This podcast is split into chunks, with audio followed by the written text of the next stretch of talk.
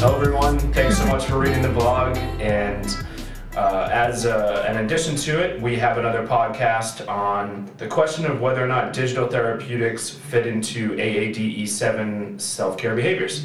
And with that, I'll turn it over to uh, Ellie and Jean. Uh, hi, I'm Jean Jacoby. I am the Director of Medical Affairs for Diabetes here at Voluntis. And I'm Ellie Stock, and I'm the Vice President for Medical Affairs uh, for Diabetes at um, Voluntis. And both Jean and I are adult nurse practitioners. Or you're not. I'm a family nurse. Your family. We're, but you're an adult. I am an adult.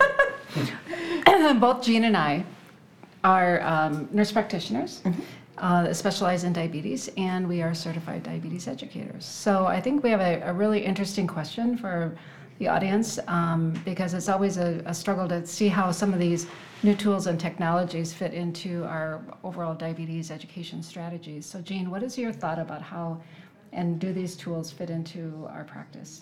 Yeah, so I think um, these tools um, can fit into our practice. I think sometimes we have to think about how we can adjust what we've been doing and move forward in into the future of technology. Um, I think one thing is to remember that the um, AADE 7 self care behaviors include medication taking and monitoring. And I think that those are things that can be helped through digital therapeutics. What do you think about that? I, I really believe that it can. And I think the when we think about medication taking, it's in the, the traditional interaction that we have with patients where we teach them how to take insulin, we teach about the insulin action, we talk about hypoglycemia. Um, we give a little bit of information about their insulin and what they might um, be doing with their adjustment. However, we may not always be actively involved in helping patients to titrate. And as you know, when we start insulin, it's definitely not where we need to be in the end. So we start low and then we're going to up, up titrate. And unfortunately, most patients don't get to the point where they need uh, to the amount of insulin that they actually need to take. And so the medication taking role that we can have is really critical to help patients to make that adjustment. And monitoring is, is typically, in our traditional um, way of approaching it, monitoring can be the patient doing their monitoring, um, us monitoring how they're doing.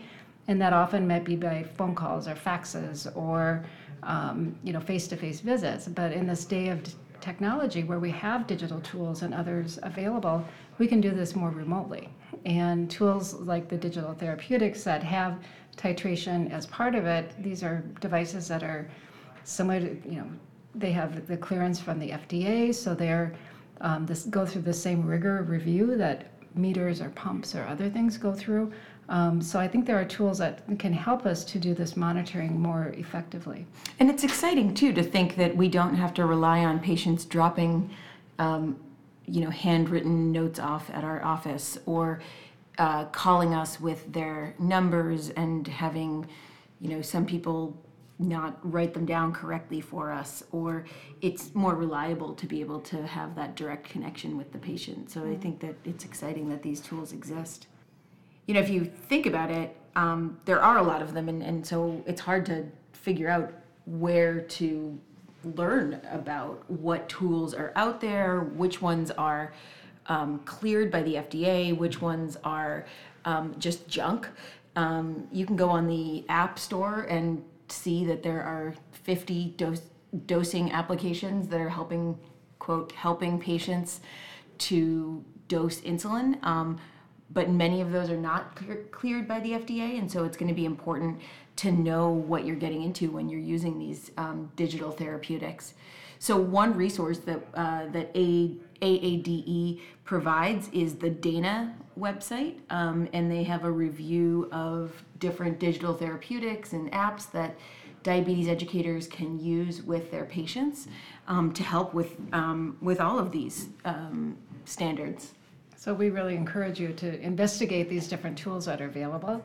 Look at the ones that have some of these uh, quality components, um, such as FDA clearance, and go to Dana, look for the information, and really give it a try.